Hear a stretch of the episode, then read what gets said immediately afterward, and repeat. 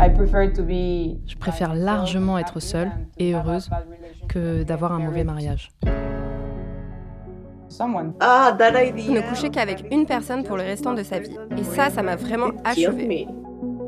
Je pense que la monogamie est contraire à la nature humaine, qui consiste à toujours chercher plus.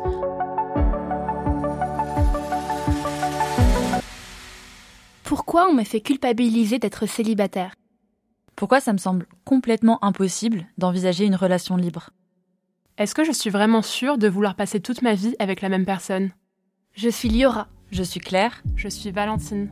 Vous écoutez Love in Translation, le podcast sur les relations amoureuses qui vous emmène voir ailleurs. Nous sommes trois amis de longue date. Et récemment, on s'est demandé d'où venaient nos comportements amoureux. En janvier 2022, on a donc décidé d'aller voir ailleurs pour se confronter à d'autres manières de penser. Nous sommes partis trois mois, à travers dix pays, pour interroger des gens de nationalités différentes sur leurs relations amoureuses. Suivez-nous à travers 12 épisodes pour déconstruire les biais culturels, religieux ou familiaux qui influencent nos amours. Nous avons élaboré ce podcast avec l'application de rencontre Fils, car on se reconnaît dans leur volonté de déconstruire les codes de la rencontre. Marre des swipes à n'en plus finir. Marre de l'impression d'être au supermarché. Avec Fils, vos interactions seront aussi spontanées et aussi simples que sur les réseaux. Bonne écoute